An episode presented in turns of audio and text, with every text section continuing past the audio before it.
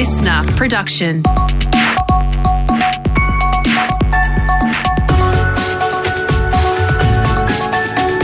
Australia Today's Morning Agenda with Natasha Belling. Good morning. Thanks for your company. Let's check what's making headlines this Monday, the 3rd of October. Celebrations and heartbreak across Western Sydney this morning as the Penrith Panthers smash the Parramatta Eels in the NRL Grand Final overnight. The Panthers beating the Eels 28 to 12 to claim back-to-back premierships in front of a sold-out Accor Stadium. Here is the winning moment on Channel 9. The trophy is staying in Penrith. They have defended their title. It is one of the greatest premiership defences the game has ever seen. Great disappointment for the Eels, the team unable to break a 36 year drought to win a grand final. But for the second year in a row, celebrations are continuing this morning in Penrith. These die-hard fans telling Channel 7 the Panthers are unbeatable. The boys did a fantastic job. Didn't give them a chance to breathe. We just squashed them from the start, so it was a fantastic game. It was a once in a lifetime experience, and you know what? I've never felt something like it before. And we'll have more details on the big win coming up shortly in sport with Brett Thomas.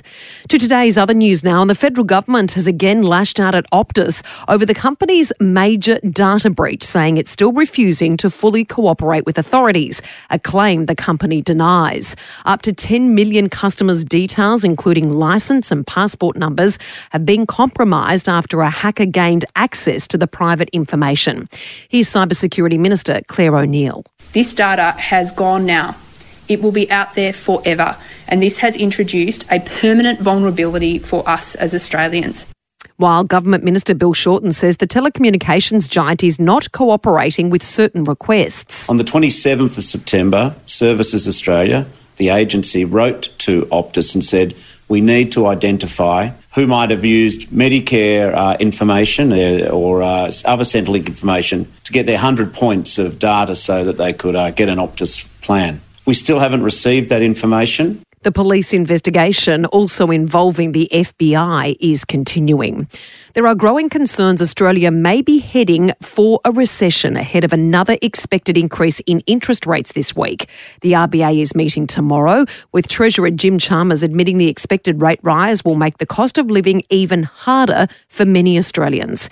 He's told Sky News UK overnight it's a cautionary tale and has warned the global economic outlook is dangerous. We won't be spared uh, a global downturn. The chances of a recession has edged over from possible to probable. The Treasurer will deliver what he's called a difficult budget later this month. And we'll have more details on the expected rate rise later and what it means with Peter Switzer in business and finance. While many students remain on school holidays, Term 4 starts today for thousands across Victoria. But some won't be heading back to the classroom, with Victoria's Catholic school teachers taking industrial action. As James Lake reports from Melbourne, teachers are fed up by stalled pay talks. Yeah, the pay is the biggest frustration for them, Tash, after not having a salary increase in two years since negotiations for a new wage deal stalled. While their industrial action won't involve strikes at this stage, teachers have voted not to speak to parents outside of school hours or attend any school concerts or school camps. They're also refusing to combine classes or teach extra lessons whenever their colleagues are off sick. Overseas now, and Ukraine is continuing its counter-offensive after recapturing the key eastern town of Lyman, with Russian troops now retreating. A video shared by Ukrainian police shows them tearing down Russian flags. Foreign Affairs expert Keith Suter says it's a major step forward for the country. So Lyman is uh, an important uh, turning point, not just for the uh, picking up of real estate, but also the fact that it shows the extent to which the Ukrainian counteroffensive is going so well. So this would cause no end of embarrassment to Putin. Indonesian President Joko Widodo has ordered an investigation into what's being called the worst stadium disaster in history. More than 125 people were killed and even many more injured as the football crowd stormed the field after a match in East Java. FIFA President Gianni Infantino has spoken overnight, offering his condolences to all the victims and their families. The football world is in a state of shock following the tragic incidents that have taken place in Indonesia. Dark day for football and the tragedy beyond comprehension. Now, for the latest in business and finance news, we're joined this morning by Peter Switzer from the switzerreport.com.au. Peter, good morning. Stocks are expected to do okay today, but it's going to be a roller coaster week ahead with many threats, including the predicted interest rate increase ahead for share players. That's right. The first big one is the Reserve Bank's decision on interest rates tomorrow, where most economists expect another 0.5% rise in the cash rate.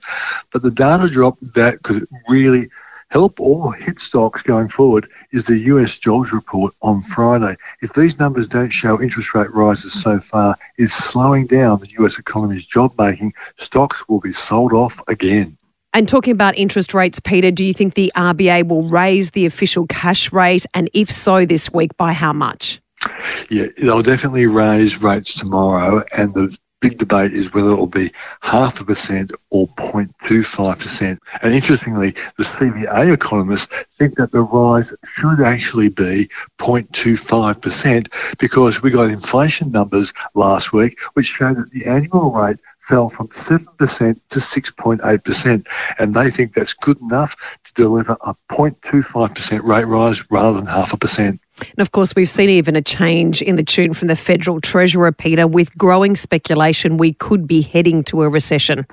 Yeah, not long ago, an AFR survey of 32 economists found none expected we could fall into a recession that would kill jobs and push businesses into bankruptcy. But the chief economist at the Commonwealth Bank, Gareth Aird, is worried about too many rate rises with Aussies so heavily in debt. His concerns are shared by AMP's chief economist Shane Oliver, who is also arguing for a 0.25% rate rise tomorrow rather than the expected half a percent hike. We'll wait and see. Peter, thanks so much for your thoughts. Let's keep our fingers crossed.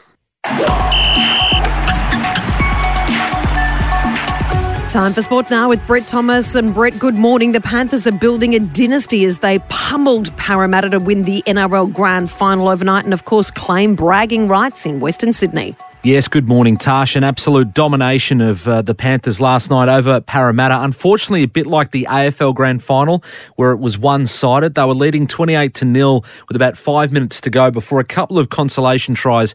The final score there, 28 to 12.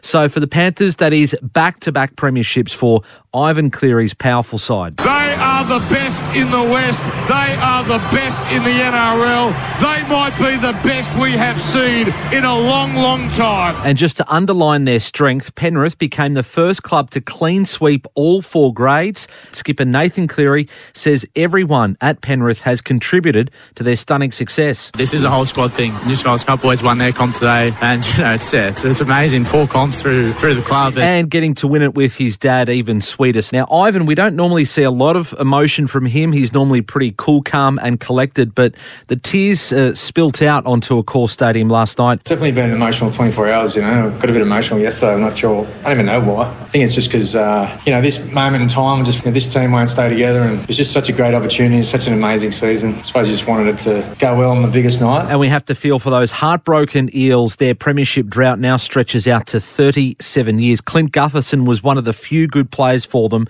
and he was actually playing through the pain of a broken hand, so he can hold his head up high this morning. Now, silly season begins this morning in the AFL, and there's a bombshell out of North Melbourne overnight as the trade period uh, prepares to kick off this morning. Uh, Jason Horne-Francis, who is their number one draft pick just 12 months ago, has requested a trade back home to South Australia. Port Adelaide apparently is that club. They're going to table $3.2 million for a 19 year old. Now, his future was a talking point all throughout the year. There was a couple of blow ups with his teammates. He never quite seemed settled at Arden Street. But given that they invested a top pick for him last year, they're going to demand a lot in return for the power. And just to wrap up with some cricket news, our all conquering Aussie women have hit a new high that even the men's uh, side hasn't even gotten close to. The latest ICC rankings are out in terms of one day international uh, cricket.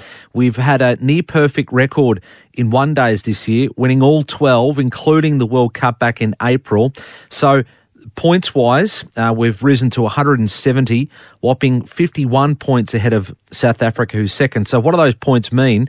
Well, that's the highest lead of any international men's or women's side that they've ever had in any form of the game, according to uh, the ICC. So, although they haven't uh, played recently, they've certainly been the team to beat for a very long time, a bit like those Panthers last night as well, Tash. Absolutely, Brett. The Panthers were incredible. Thanks so much. And the royal family has released a new photo of King Charles III alongside the Queen Consort, Prince William, and Princess Catherine.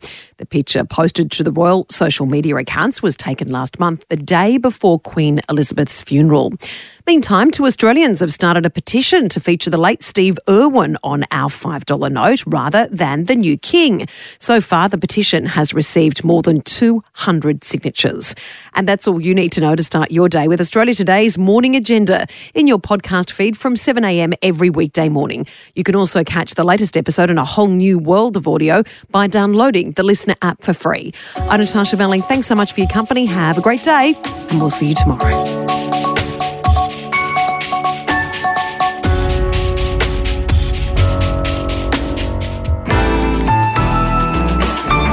Listener.